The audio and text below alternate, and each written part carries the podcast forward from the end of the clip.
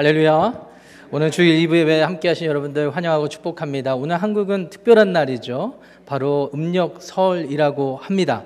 이 시간 앞뒤 좌우 옆에 분들과 반갑게 축복하는 시간 갖겠습니다. 한국식으로 할게요. 새해 복 많이 받으십시오. 이렇게 한번 아, 인사하시겠습니다. 새해 복 많이 받으십시오. 예, 한 번만 더 인사하겠습니다.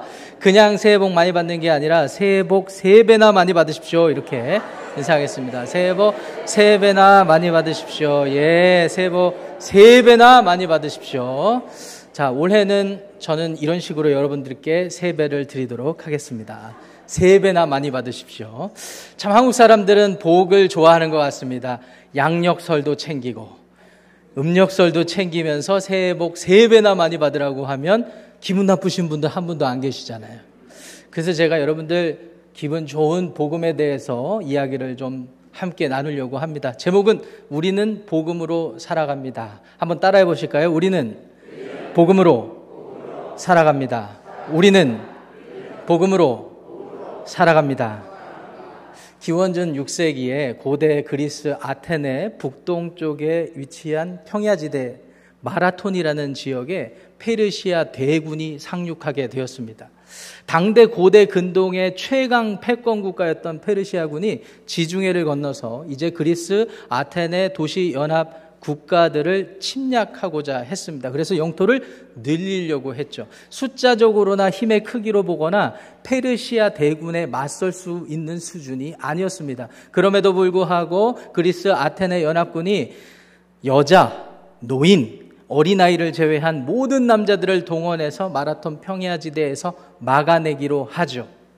물론 숫자적으로나 힘의 크기로나 페르시아 대군이 유리한 것은 분명했지만 그리스군 또한 마땅 어, 만만치 않았기 때문에 긴 칼을 가지고 어, 긴 창을 가지고 있었고 큰 방패를 가지고 있었기 때문에 그렇게 중무장한 보병들을 어, 만만치 않게 봤던 페르시아군이 작전을 바꾸기 시작합니다. 마라톤 평야지대에서 주력 주력 부대와 함께 그리스 연합군과 맞서고 기병들을 해군 병력에 태워서 북동쪽인 아테네로 보내게 되는 거죠. 그래서 양면 전술을 펼치게 돼요. 그리스 연합군은 이제 어, 아주 다급해집니다. 빨리 이 전투를 이겨버려야 가서 아테네를 또 대비할 수 있지 않겠습니까? 그래서 그 어느 때보다도 전의를 불태워서 싸우게 되죠. 결과는 어떻게 되었을까요? 여러분이 예상하시는 대로 전의를 불태운 그리스 연합군의 용맹함과 허를 찌르는 전술로 대승을 거두게 됩니다. 자, 이제 전투에 비록 마라톤 전투에서는 이겼지만 이 승전 소식 과 함께 그리스 아테네로 지금 해군 병력이 가고 있다라는 소식을 전해줄 누군가가 필요했잖아요. 이제 병력을 추스려서 그리스, 그리스 아테네로 다시 돌아가야 되긴 했지만 빨리 이 소식을 누군가를 통해서 전달해야 됐기 때문에 한 사람이 그리스 연합군에 앞서서 그 길을 떠나죠. 그의 이름은 페이디피데스. 그는 스포츠가 발달한 그리스 국가에서 장거리 달리기 선수 출신이었다고 합니다. 일전에 스파르타 도시 국가에 지원 병력을 요청할 때도 먼 길을 그의 빠른 달리기로 인하여서 소식을 전하기도 했다고 하죠. 그가 그리스 연합군에 앞서서 그 길을 떠납니다. 대략 25마일 정도 되는 거리를 홀로 떠나게 되죠. 쉬지 않고 달렸다고 해요. 그래서 25마일 끝에 승전 소식과 함께 페르시아 해군이 지금 이동하고 있으니까 대비하라는 소식을 남기고 그 자리에서 죽었다라고 하죠. 그래서 이 이야기가 시초가 되어서 근대 올림픽 마라톤 경기의 시초가 되었다고 하지 않습니까? 물론 이 이야기, 이 페이디피데스의 영웅담이 훗날 그 당대 역사를 기록한 헤로도토스의 책 역사 에는 다르게 기록되어 있다고도 하고 실제로 이 영웅담 자체가 그, 그 역사책, 그 당대로부터 한 3세기 뒤쯤에나 출연하고 그리고 어, 근대 올림픽을 다시 조직할 때 독일의 누군가에 의해서 약간 각색됐다라는 여러 가지 의견들이 존재하기는 합니다. 그런데 분명한 것은요, 이때 당시 그리스 당대에 이와 같은 절박한 승리가 필요하고 승리가 없으면 다 죽게 생긴 절박한 상황에서 전해지는 소식, 전해지는 승전 소식을 표현하는, 표현하는 말이 있었는데 이렇게 표현했다고 합니다. 잘 들어보세요. 유앙겔리온. 유한겔리온 이렇게 표현했다고 하죠. 어디서 많이 들어보시지 않았습니까? 유한 양행? 예, 유한 김벌리? 아니에요. 유한겔리온 기쁜 소식, 복된 소식, 즐거운 소식, 우리에게 우리가 삶을 살아가는데 절실한 소식, 어렵고 힘든 상황 가운데 구원에 필요할 때 전해줘야 되는 복된 소식, 우리는 이것을 복음이라고 말하지 않습니까? 시간이 흘렀어도 예수님 당시, 사도 바울 당시에도 이 표현은 여전히 쓰여졌다고 하죠. 근데 조금 변질됐어요. 어떤 때 이 유앙겔리온 비록 히라버 단어이지만 이 말이 쓰여졌는가? 로마 황제가 식민지를 점령해 나아갈 때, 자신의 기득권을 점점점 늘려갈 때, 그래서 식민 점령지에 도착해서 깃발을 꽂고 이제 신과 같은 새로운 통치가 시작됐다. 신과 같이 스스로 여기는 황제가 나타났다. 이제부터는 내 말에 복종하고 따르거라. 라고 말할 때 그 소식을 유앙겔리온이라고 얘기했다고 합니다. 여러분, 복음은 무엇일까요? 성경이 말하는 복음은 무엇일까요? 어떤 사람들은 복음이란 내가 열심히 노력하고 내가 수고한 대로 내 인생의 보상을 받는 그것. 그리고 그 인생이 점점, 점점, 점 좋아지고 나아지는데 필요한 모든 방식, 모든 수단이 나에게 전해지기만 한다면 그것이야말로 복음일 것입니다. 이런 생각을 하기도 합니다. 어떤 분들은 내가 수고하고 어, 이룬 성취가 그 기득권이 되어서 그 기득권이 점점 점점 점 나아지는 것 그것이 그 방법이 나에게 주어지기만 한다면 그와 같은 이론이 나에게 주어지기만 한다면 그와 같은 삶의 결과가 주어지기만 한다면 그것이야말로 유앙겔리온 복음이 될 것입니다라는 생각을 하실지 모르겠습니다. 그런데 성경이 말하는 복음은요. 마치 그리스 연합군에게 절실했던 승리의 소식, 구원의 소식과 같아요. 유앙겔리온 성경이 말하는 복음은요. 죽음을 예고받은, 태어날 때부터 예고받은 저와 여러분들에게 죽음을 피할 수 있는 길, 바른 삶을 살 수 있는 길, 절실한 구원의 소식이 전해진 그 복음의 소식과 같아요. 그것이 성경이 말하는 복음이라는 사실을 기억하시기를 바랍니다.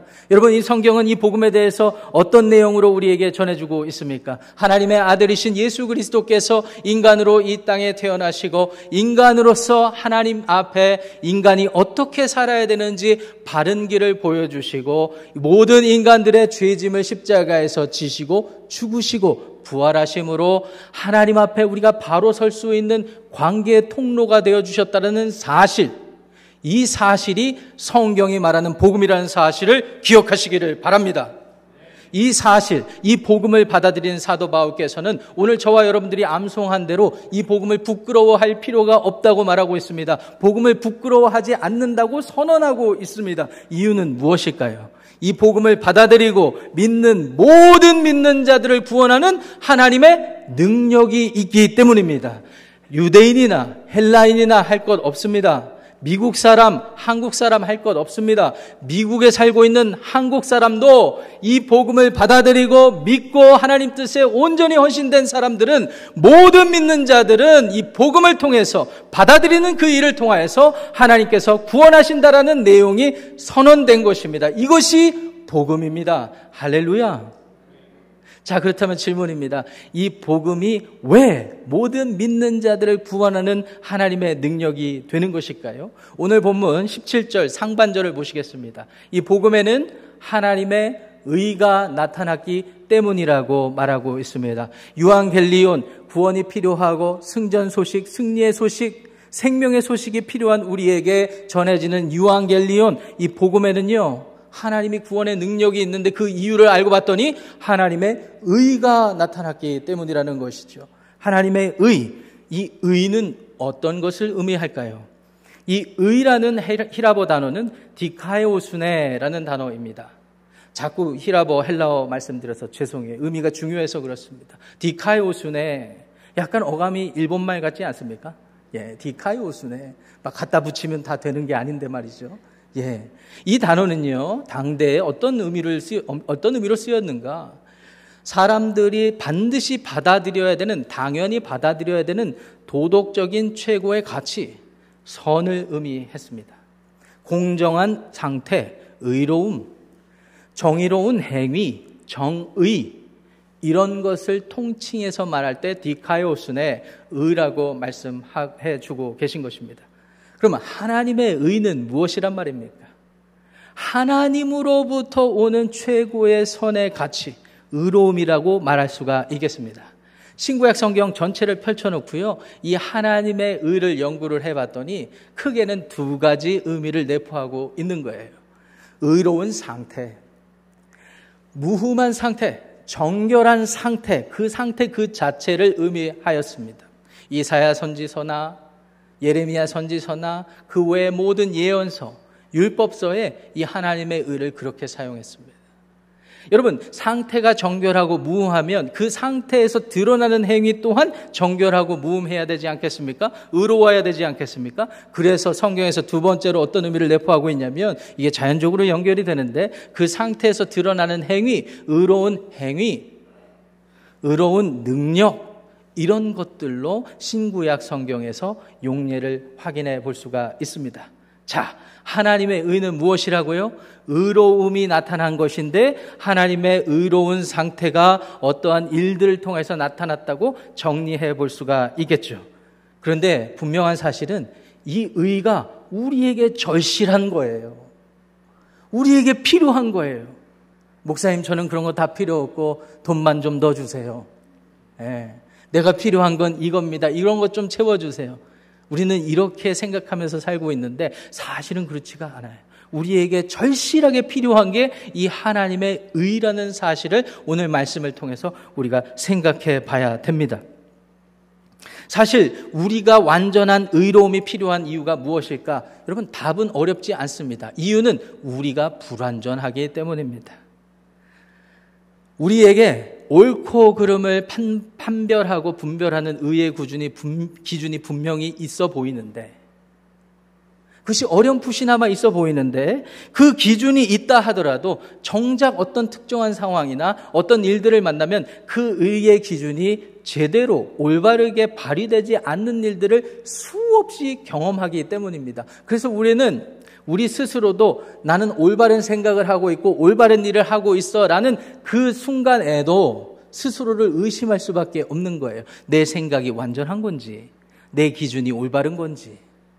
여러분 그런 생각들 하지 않으십니까? 우리는 그런 존재입니다. 불완전한 존재입니다. 19세기 후반 영국에서 있었던 일입니다. 호주로 요트 한 척을 딜리버리 하는 배가 이제 영국을 떠나서 호주를 가게 되는데 이제 대서양을 건너야 되겠죠. 대서양을 건너는데 풍랑을 만나서 이 배가 좌초되게 되어버립니다. 다행히 그 배의 선장이었던 더들리라는 사나이 그리고 항해사 스티븐스 그리고 두 명의 선원 브룩스 그리고 리처드 파커라는 사람 이 네 명이 구명정을 타고 탈출하게 돼요. 급하게 탈출하느라고 배에 있었던 통조림 두 개, 칼 하나 그리고 경도 측정기만 딱 건져서 구명정을 타고 탈출하게 되었습니다. 자 이제 통조림 두 개 갖고 네 명의 건장한 청년들이 얼마나 버틸 수 있겠어요? 금방 바닥이 납니다. 다행히 누가 칼을 가져와서 물고기도 잡을 수 있었고 바닥거북이도 잡을 수 있었다고 해요. 그렇게 생명과 식량을 통해서 생명이 연장되고 있는데 이들에게 가장 힘들었던 것이 있었습니다. 그것은 무엇입니까? 목마름, 갈증이었어요. 바닷물을 막 벌컥벌컥 마실 수가 없잖아요. 그럼 큰일 나요, 여러분. 그래서 빗물을 겨우 받아가지고 식수로 연명하고 있는데 아니 글쎄 경험도 제일 없고 나이도 제일 어린 리처드 파커라는 사나이가 룰을 깨고 다른 선원들 몰래 바닷물을 먹기 시작한 거예요. 금세 탈수증이 왔어요. 그래서 고통 속에 지금 구명중에서 둥둥 떠다니고 있습니다. 선장 더들리와 항해사 스티븐스가 경험이 많았기 때문에 고민에 빠집니다.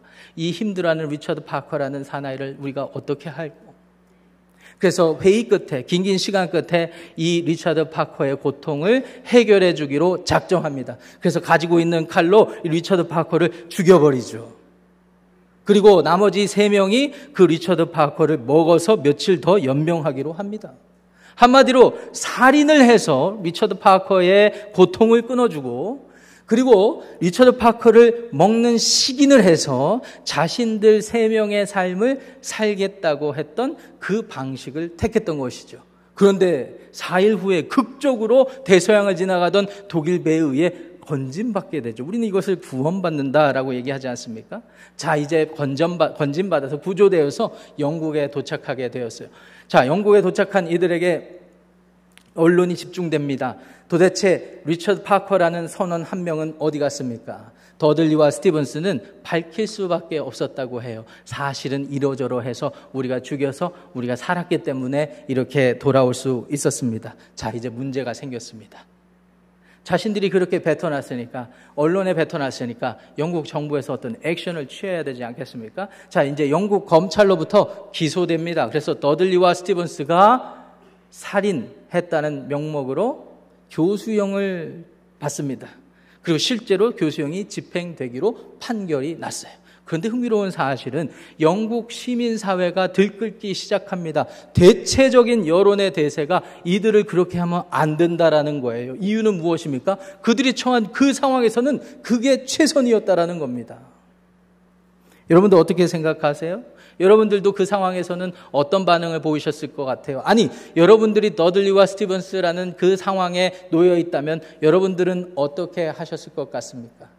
어쨌든 역사적인 사실이라서 이미 물이 엎질러진 것과 같은 그런 사건이라서 이미 이루어졌기 때문에 이 일의 판결, 공의로운 판단이 필요합니다. 그런데 흥미롭게도 영국 정부가 대, 여론의 대세를 거스를 수가 없어서 교수형을 선언해 놓고 6개월 후에 풀어줄 수밖에 없었다고 합니다.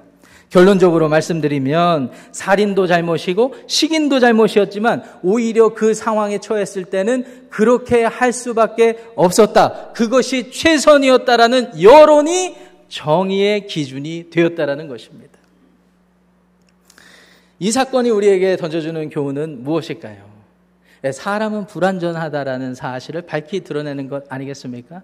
페르시아군을 페르시아 대군을 비록 똘똘 뭉쳐서 이겨냈던 그리스 아테네 여러분 이 나라에서부터 민주주의 정치 시스템이 시작되지 않았습니까? 저는 개인적으로 개인의 자유와 권리를 보장하는 가장 합리적이고 이상적인 정치 제도가 자유민주주의라고 믿고 저는 그렇게 살아갈 것입니다. 그런데 제가 드리고 싶은 말씀은 그렇게 자유민주주의 시스템이 발현되었던 고대 그리스조차도 도편 추방 제도라는 제도를 두어서 민중에 의해서 누군가가 독재를 할 것 같은 가능성 있는 사람을 도자기에다가 이름을 써서 투표를 통해서 10년 동안 쫓아냈던 나라였습니다. 자신들의 기득권을 지키기 위해서 자신들의 자유와 권리를 지키기 위해서 노예 계급을 두고 노예를 탄탄하게 해서 사실은 페르시아 군인들이 쳐들어오게 된 것도 그 노예 전쟁 때문에라고 보는 역사가들도 있어요. 순수하게 개인의 자유와 권리를 보장받고 지키기 위해서 했던 시스템이라고 보기에는 여러 가지 생각해 봐야 되는 지점들이 많다라는 사실을 말씀드리는 거예요. 저는 그렇다고 해서 다른 제도를 지지하는 것이 아닙니다. 성경적으로 영적인 통찰력을 여러분들과 나누고 싶다라는 거예요. 인간들이 아무리 판단 능력이 발전하고 교육 수준은 늘어나도 그래서 더 현명하고 합리적인 방식을 택할 수 있다 하더라도 인간 내면에 자리 잡은 본성이 그 방향을 어느 한 지점으로 계속 끌고 가더란 말입니다. 그래서 우리가 살고 있는 이 삶이 성경적인 표현으로는 완전히 어그러질 수밖에 없었던 것입니다. 우리가 살고 있는 이 사회 시스템 역시 완전해질 수 있지, 아, 불완전해질 수밖에, 아, 되지, 될 수밖에 없었던 것입니다. 여러분들의 일상생활에서도 이런 것들을 많이 경험하지 않으십니까? 여러분 아시는 분들은 아시지만 저희 집에 공주님 세 명이 살고 있어요. 요새 가장 애로사항 중에 하나는 집에 들어가면 집안 분위기가 이상할 때가 있습니다. 이 세 명 중에 둘이 어떤 갈등이 있었던 거예요. 자, 그러면 가장으로서 아버지로서 공평하게 정의롭게 이 분별을 해줘야 되지 않겠습니까? 다 불러 모읍니다. 그리고 제가 파악한 사실 안에서 공정한 재판을 내려서 혼내줌. 디서플린 할 수밖에 없죠. 저의 역할이니까. 그러면 꼭 결과가 한 명은 문 걸어 잠그고 나오지 않는 사태가 발생하더란 말입니다. 아버지로서 슬픕니다. 우울해질 때가 있어요. 근데 시간이 지나서 얘기를 들어보니까 제가 공정한 판단을 하지 못한 때가 너무나 많아요. 차라리 그냥 남자애들끼리 몸에 대화해갖고 그냥 힘으로 빨리 끝났으면 좋겠어요. 제가 관여할 이유 없이. 뭐 이렇게 사연이 많고 이유가 많은지 문제의 시작과 발단을 들어보면 다 공감이 되는 거예요. 그렇다고 내가 바로잡기도 좀 그렇고 참 정의롭게 살고 공평과 정의를 우리가 하나님을 대신해서 가장으로서 하기가 참 애로사항이 많은 시대라고 저는 그렇게 생각합니다. 여러분도 어떻게 공감하시겠습니까? 성경은 우리에게 분명히 말합니다. 우리는 이와 같은 불완전한 상태에 놓여 있다고 말이죠. 세상 사람들은 인정하려고 하지 않아요. 그런데 영의 눈에 띄어 있는 사람들, 성경을 받아들인 사람들은 이 사실을 희미하게 남아 받아들이게 되는 것입니다. 그래서, 그래서 우리에게 필요한 것이 있어요. 이 모든 한계를 극복할 만한 의가 필요합니다. 의로움이 필요합니다. 그런데 여러분 잘 아시잖아요. 저와 여러분들은 의로운 상태에 있는 사람들, 의로운 상태에서 의로운 행위를 할 수 있는 사람들, 그래서 삶 자체가 의로운 삶의 결과를 나타낼 수 있는 사람이 한 명도 일도 없다는 사실을 잘 알지 않습니까? 그래서 완전하신 누군가로부터 우리가 이 의로움을 받아야 되는 거예요. 완전하신 분이 누구십니까? 우리 주 아버지 하나님이 되는 것입니다. 아버지 하나님으로부터 오는 의가 우리에게 필요한 거예요. 복음에는 이 하나님의 의가 나타났습니다. 이 나타났다라는 헬라 단어도 커튼이 거쳐진다라는 것입니다. 우리가 수고하고 노력해서 그것을 쟁취한 것이 아닙니다. 하나님께서 은혜로 자비를 베풀어 주셔서 커튼을 열어 주셔서 하나님의 의로움을 보여주신 거예요. 이것이 은혜라는 사실을 기억하시기를 바랍니다. 그런데 문제는요, 하나님의 의가 필요해서 그 의로움을 은혜로 받아들이려고 봤더니 정작 이 의로움이 나타나면 우리가 부끄러워질 일이 왜 이렇게 많은지 모르겠습니다. 그동안에 우리가 정의라고 정의로운 삶이라고 의로운 삶이라고 내세웠던 모든 일들 가운데 우리 내면에 자리 잡은 우리식대로 자기 중심대로에 했던 적용점들이 드러날 수밖에 없기 때문에 부끄러워지는 거예요. 자기중심적인 삶을 살기 위한 의로움이었다는 사실이 드러난다는 점에서 수치스러울 날이 있습니다. 저희 아내와 제가 6개월 정도 연애를 하고 결혼에 골인하게 되었는데, 일, 한 시간, 왕복 한 시간 한 40분 정도를 같은 교회를 다니면서 제가 라이드를 했거든요. 처음에, 아니, 6개월 내내 저의 아내는 저에 대해서 선한 인상을 가지고 있었습니다. 아, 이분이 참 누군가를 섬기고, 하나님 사랑하는 마음으로 이렇게 하시는구나. 근데 정작 제 내면에 자리 잡은 마음은 무엇입니까? 연애를 하고 결혼을 하기 위한 동기가 있었다는 사실을 오늘에서야 지구촌교회 성도들에게 밝히게 됩니다. 이미 하나님은 아시고 제 아내도 아는 일이기 때문에 문제될 건 없어요. 하나님의 의가 내 앞에 두어지면 이와 같은 수치를 당하게 되는 날이 저뿐만 아니라 여러분들 안에 얼마나 많습니까? 동의하시겠습니까, 여러분? 그리고 이 완전하신 진짜 문제는 이 완전하신 하나님의 의로우심이 나타나게 되면 부끄럽고 수치당하는 수준에서 끝나는 게 아니에요. 우리 내면에서 그동안 잠재되어 왔던 그렇게 해서 묵혀왔던 모든 죄들이 드러나게 돼서 어떻게 돼야 됩니까? 정죄를 받고 심판을 받을 수밖에 없는 의로움이 되는 것입니다. 여러분 이렇게 들어봤더니 하나님의 의가 드러나면 우리는 어떻게 됩니까? 죽을 수밖에 없잖아요. 우리 시대에 많은 분들이 정의감에 넘쳐서 하나님의 의를 대변해서 의로운 삶을 외치고 의를 행하려고 많이들 하십니다. 그것이 절반만 하나님의 하나님의 모습을 닮았다는 사실을 기억하지 못하는 것 같아요. 하나님의 의로움은 하나님의 의로운 상태는 그렇게 해서 정죄하고 심판하는 데서 그치는 게 아니에요. 그것은 불완전한 부분이에요. 하나님의 왜 완전하시냐면 하나님의 의로움, 오름의 기준에는 하나님은 정죄하고 심판해서 죽이는 데서만 그치는 게 아니라 하나님의 의로운 상태, 하나님의 성품은 살리는 의도 포함된 거예요. 할렐루야.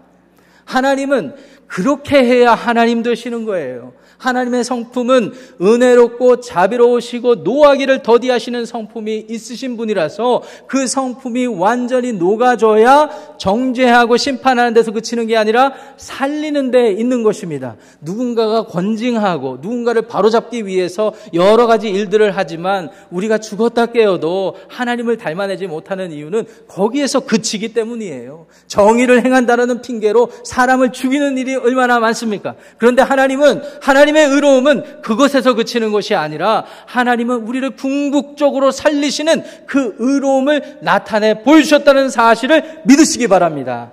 이와 같은 심판하시는 하나님의 의로움, 구원하시는 하나님의 의로움이 어디에서 어떻게 나타났을까요? 바로 우리 구주 예수 그리스도의 삶, 그리고 우리 구주 예수 그리스도께서 우리에게 보여주셨던, 나타나셨던 십자가 사건을 통해서 나타났다는 사실을 여러분 기억하시면 좋겠습니다. 우리 주 예수 그리스도께서는 인간으로 오셨습니다. 인간으로 오셔서 33년 넘지 사신 시간들을 보니까 완전히 하나님 앞에 순종된 삶이었어요. 하나님의 뜻에 완전히 순종하셔서 사셨어요. 그래서 예수님의 삶을 보면 아 그렇게 사는 것이 우리가 살 수 있는 유일한 길이구나라는 것을 알게 되는 것입니다. 의로운 삶의 기준이 되어 주셨던 것입니다. 그런데 이 예수님께서 인간으로 오신 이유를 우리는 십자가상에서 발견하게 됩니다. 예수님께서 우리를 위해서 우리의 모든 죄짐을 짊어지시고 인간을 대표해서 불완전한 인간을 대표해서 그렇지만 그 사실을 착각하면서 자신이 의로운 존재라고 하나님 앞에 고개 쳐들고 교만하게 오만하게 자만하게 사는 인간들을 대속하기 위하여서 십자가에서 대신 죽어 주셨다는 사실. 그래서 하나님의 정죄와 심판이 예수 그리스도의 죽음 안에서 이루어졌다는 사실을 기억하시기를 바랍니다. 그런데 그게 끝이 아니었어요. 하나님의 의로움은 3일 만에 예수님을 다시 살리심으로 이루어졌습니다. 하나님의 궁극적인 목적은 구원, 하나님은 우리를 살리시기 위한 의의 상태, 의의 행위를 예수 그리스도의 십자가를 통해서 나타내 주신 것입니다. 이것이 복음입니다, 여러분. 그래서 복음의 하나님의 의가 쫙 나타냈다는 사실을 기억하시기를 바랍니다. 할렐루야. 자, 이제 중요한 것은 무엇입니까? 이렇게 나타난 복음, 이렇게 복음 안에 나타난 하나님의 의로움, 예수 그리스도 안에서 우리에게 밝히 드러난 사실에 대해 어떻게 반응해야 되겠습니까? 여러분 어떻게 반응하시겠습니까? 목사님 물어보지 마요. 네. 설교자가 자꾸 물어보는 이유는 조는 분들이 계셔서 그렇습니다. 네, 조는 분들이. 네. 어떻게 반응해야 되겠습니까? 오직 믿음입니다. 오직 믿음. 따라해 보겠습니다. 오직 믿음. 17절 중반절 말씀 보세요. 17절 중반절 말씀 큰 목소리로 읽어보겠습니다. 시작. 믿음으로 믿음에 이르게 하나니. 믿음으로 믿음에 이르게 하나니. 기독교 역사 2000년 넘는 역사상 이 구절이 어떤 것을 의미할까 많은 해석과 노력들이 있었습니다. 대표적으로 세 가지 해석이 있어 왔는데 근데 저는 개인적으로 이 세 가지 해석이 성경 전체에 흐르는 하나님의 구원의 사실과 복음의 본질에서 벗어나지 않기 때문에 이 세 가지가 믿음으로 믿음에 이르게 한다라는 성경적 진리에 모두 포함되어 있다고 생각해요. 여러분 들어보세요. 또 헬라어 단어를 말씀드려서 죄송합니다. 여러분 믿음이라고 번역된 헬라어 단어는 피스티스입니다. 따라해 보겠습니다. 피스티스. 피스티스입니다. 그런데 여러분 보세요. 믿음에서, 피스티스에서 믿음에 이르게 한다. 피스티스에 이르게 한다. 이렇게 되어 있습니다. 대부분의 영어 성경들이 그래서 from faith, 믿음, to faith, 믿음에 이렇게 번역을 하고 있습니다. 여러분, 복음의 하나님의 의로움이 십자가에서 나타났는데 왜 하나님이 믿음으로 믿음에 이르게 하실까요? 이게 어떤 의미일까요? 목사님 또 믿음 얘기하면 맹목적인 믿음 하려고 그러죠. 무조건 덮어놓고 믿어라. 그래서 교회를 떠난 사람들이 얼마나 많습니까? 저 자신도 그런 목사님들의 태도에 시험에 들 때가 많았는데.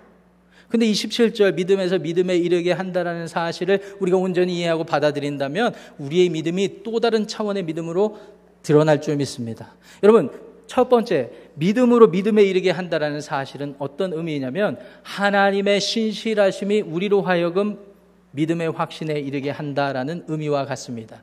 히라보 단어 피스티스의 믿음이라는 단어라는 의미뿐만 아니라 신실함이라는 단어의 의미가 있습니다. 영어로는 faithfulness, 믿을만한 신실함. 여러분, 이 앞에서 제가 설교를 전하고 있는데 여러분 보실 때 저를 어떻게 보실지 모르겠어요. 과히 믿을만한 사람처럼 보이십니까? 아까 제가 말씀드렸잖아요. 제 내면에 자리 잡고 있는 불순한 동기가 있는 사람 중에 하나입니다. 물론 여기 계신 어떤 분들보다는 조금 순수할 수는 있겠죠. 신실하지 못합니다. 믿을 만한 사람이 한 명도 없습니다. 우리가 믿을 만한 신실한 분은 누구이십니까? 하나님이세요. 자, 그러면 하나님의 신실함으로 생각을 해서 이 구절을 해석해 보겠습니다. 하나님의 신실함으로부터 믿음에 이르게 한다라는 것입니다. 하나님께서는요, 이런 의로움을 우리에게 보여주시기까지 한치도 실수 없는 하나님의 계획을 베풀어 주셨어요. 아담과 하와가 하나님 앞에 반역하고 범죄했던 그 순간에조차도 하나님께서는 여자의 후손을 통하여서 구원의 계획을 하나님 자신의 의로운 행위를 나타내실 걸 다 계획하신 거예요. 그런데 그 일들을 계획했다 하더라도 이스라엘 백성들, 하나님의 백성들이 그동안에 범죄하고 실수하고 실패했던 거 생각해 보세요. 감히 하나님이 이런 계획하신 것도 모르고 자꾸 그런 모습을 보이면 저 같아도 그렇게 하지 않았을 겁니다. 근데 하나님이 신실하신 이유는 그들이 어떤 반응을 보이건 상관없습니다. 그것이 하나님의 의의 상태이시기 때문이에요. 구원하시기로 작정하시고 하나님은 신실하게 변함없이 그 계획들을 계속해서 이루어 오신 것입니다. 아브라함이란 사람을 선택하고 그의 가문을 일으키고 하나님 나라를 세우시고 그 가문을 통해서 예수 그리스도를 보내주셔서 하나님의 정죄하시는 의로운 상태와 행위, 하나님이 구원하시는 의로운 상태와 행위를 우리에게 나타내 주셨다는 사실을 기억하시기를 바랍니다. 전도를 하다 보면, 설교를 하다 보면, 성역 공부를 인도하다 보면, 목사님, 눈에 보이지 않는 하나님, 나랑 내 상식과 맞지 않는 일들 왜 자꾸 믿으라고 얘기합니까? 뭔가를 보여주세요. 뭔가를 보여주세요. 증거를 나타내 주세요. 성경에 다 기록되어 있어요. 역사적인 사실로 드러나 있어요. 아브라함도 실존했던 사람이고요. 모세도 실존했고요. 우리 주 예수 그리스도도 실존했어요. 그 모든 역사적 사실, 사건 속에 하나님은 신실하게 한 방향으로 우리를 이끌어 주셨다라는 사실을 기억하시기를 바랍니다. 자, 두 번째. 아, 그래서 영어 성경 번역 중에 재미난 번역들이 있어요. Common English Bible 보시면은요. 이 구절을 어떻게 번역했는지 아십니까? From faithfulness to faith. 신실함으로부터 믿음으로 이렇게 번역을 했습니다. 우리가 잘 알고 있는 English Standard Bible 버전도요. 어떻게 번역했냐면 from faith for faith. 저뭐 영어를 그렇게 잘하는 건 아니지만 믿음을 위한 신실함. 하나님으로부터 온 신실함입니다. 자, 두 번째, 믿음으로 믿음에 이르게 한다. 뭐, 어떤 의미일까요? 대, 대부분의 영어 성경이 from faith to faith 이렇게 얘기를 했죠. 이 성질이 같은 믿음이라고 보는 겁니다. 사람이 받아들일 때 하나님의 이 신실함을 마음 문 열고 받아들인 사람은 확인받게 되는 거예요. 그래서 첫 번째 믿음은 내가 하나님의 신실함의 근거 삼아서 내 마음을 열고 하나님을 믿겠습니다라는 결단과 같고요. 결단한 사람은 그의 일상의 삶에서 내면에서 성령을 통해서 확인받게 된다라는 것입니다. 때로는 어떤 상황과 환경으로 인하여서 확인받게 된다라는 의미가 되겠습니다. 그래서 대부분의 영어 성경이 믿음으로부터 믿음으로 이렇게 번역을 한 거예요. 자, 그러면 종교 개혁 당시에 어떤 어떤 교리들은 하나님이 처음에만 우리에게 이런 길을 주시지만 죽을 때까지 공적을 쌓아야 이것이 완성되게 됩니다. 라고 생각해 볼 수 있지 않습니까? 이것이야말로, 이런 생각이야말로 상식에 가장 부합되는 생각 아니겠습니까? 실제로 그것 때문에 종교 개혁이 일어나기도 했죠. 그래서 NIV 성경 보세요. from 이 구조를 어떻게 번역했습니까? from start to finish. 시작부터 끝까지 믿음이어야 된다는 겁니다. 하나님은요, 구원해 주신 의로운 상태, 하나님이 이니셔티브를 가지고 시작하신 이 구원을 이루어 가시는데 우리가 내세울 만한 것이 하나도 없다라는 것입니다. 그래서 NET 성경 같은 경우도요, from from first 아 NIV는 from first to the last 이렇게 번역했고 NET 성경은 from start to finish 이렇게 된 겁니다. 하나님께서 베풀어 주신 은혜를 전적으로 믿는 것을 통해서 우리가 의로워진다는 사실을 믿으시기 바랍니다. 그런데요, 우리가 이 믿음, 오직 믿음, 하나님 앞에 이렇게 드려지는 믿음, 이런 것들을 생각을 해보면요, 질문이 자연스럽게 생기게 되죠. 목사님, 하나님이 참 고약하게 느껴져요. 왜 다른 거 차라리 저한테는 돈을 이만큼 가져와라. 이만큼 이만큼 숫자의 예배를 드려라. 재물을 이만큼 바쳐라. 이런 것들이 상식에 맞고 쉬울 것 같습니다. 그런데 왜 어떤 상황과 환경에 놓여 있든지 믿음을 요구하시는 걸까요? 여러분들은 어떻게 생각하세요? 제가 말씀드렸잖아요. 질문을 드리는 이유는 조는 분들이 한두 분이 아니신 것 같아서 질문을 드리는 거예요. 여러분들 어떻게 생각하십니까? 하나님은 왜 이런 식으로 우리에게 믿음을 요구하실까요? 하나님이 궁극적으로 요구하시는 가장 직접적인 의도는 우리의 존재가 하나님 앞에 완전히 굴복되기를 원하시는 거예요. 할렐루야. 하나님의 사람이 된다라는 것, 하나님께 구원받는다는 것, 구원받아 성화되어 가는 과정이라는 것에 가장 직접적인 하나님의 동기는 무엇이냐면 하나님의 사람 삼으시기 원하시는 건데 하나님만 바라보는 사람. 그래서 하나님과 관계가 끝까지 이어지길 원하는 사람. 그런 존재가 되기를 원하시는 거예요. 그래서 처음부터 끝까지 믿음만을 요구하신다는 사실을 기억하시기를 바랍니다. 하나님은 그래서 우리에게 믿음을 요구하십니다.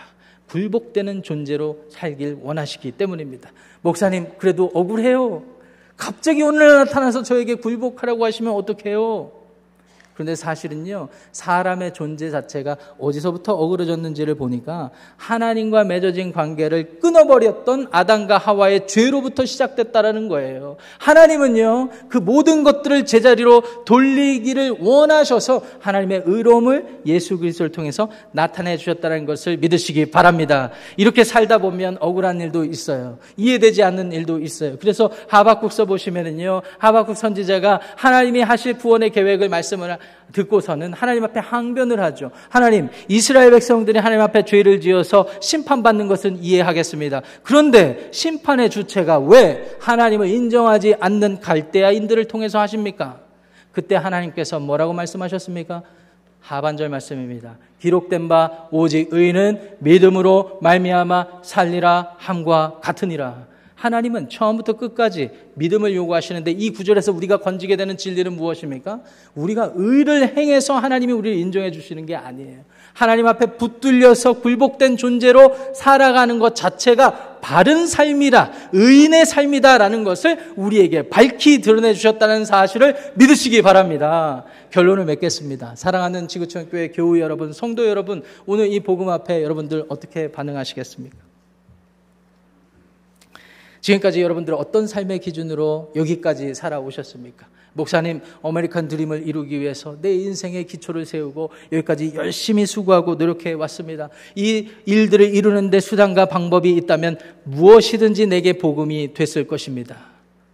이런 식으로 살아오셨습니까? 그 같은 삶을 유지하기 위해서 가치관, 문화, 삶의 모든 행위들을 닥치는 대로 받아들이고 그 믿음대로 여기까지 살아오셨습니까? 그런데 질문을 드립니다. 그렇게 살아보셨으니까 의로운 삶을 이루셨나요? 바른 삶을 이루셨나요? 하나님께서는 인정하지 않는 삶일 수가 있습니다. 무엇 때문에 힘드십니까? 여러분, 배우자가 나를 이해해주지 않아서 힘드십니까? 이해가 가지 않아요? 내, 내 자녀가 내 마음대로, 내 기준대로 제대로 커주지 않습니까? 내가 일하는 일터에서, 내가 살고 있는 이 세상에서, 내가 신앙생활하는 교회에서 내 생각과 다른 식으로 흘러갈 때가 많습니까? 그래서 불편하십니까? 그래서 힘드십니까? 누구 때문에, 무엇 때문에 스크루 되어 계십니까? 꼬여 계십니까? 여러분, 복음으로 산다라는 것은 어떤 의미일까요?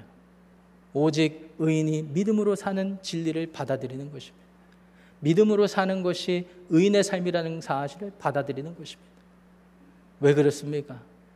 복음에 들어있는 하나님의 의로움, 그 의로운 삶의 결과 때문에 우리가 은혜를 구하고 하나님 앞에 굴복된 존재로 살아가야 된다는 것 아니겠습니까? 이 이야기만 하고 마치겠습니다. 여러분, 예수님께서 공생에 사시면서 제일 힘들었던 순간이 언제라고 생각하세요? 저는 묵상을 하면서 제일 힘들으셨던 모먼트가 언제일까? 십자가에 달려서 죽으실 모먼트라고 생각을 합니다. 왜 그럴까요? 불과 일주일 전에는 예수님은 호산나 자손이요 왕이요라고 외쳤던 사람이 이제 자기를 십자가에 못 박고 그 십자가 앞에 힘들어 죽겠는데 와서 저가 남은 구원하였는데 자기는 구원하지 못한 못하는도다 지금 외치는 거 아니겠습니까? 여러분들이라면 어떻게 하시겠어요? 저 같으면요 그 자리에서 못을 뽑을 것입니다.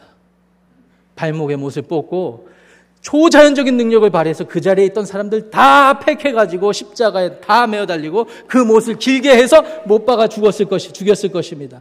근데 우리 주 예수님이 그렇게 하셨나요? 아니었거든요. 예수님은요 그냥 묵묵히 그 모든 것을 받아들이셨어요. 싫은데 억지로 하신 게 아니에요. 그게 하나님의 뜻이기도 하였고 그 삶을 사람들에게 나타내 보여주신 것입니다.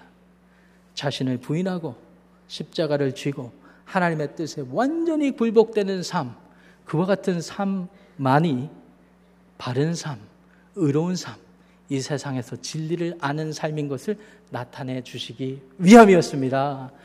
사랑하는 성도 여러분, 여러분들의 삶이 어떤지 모르겠지만 믿음으로 사십시오.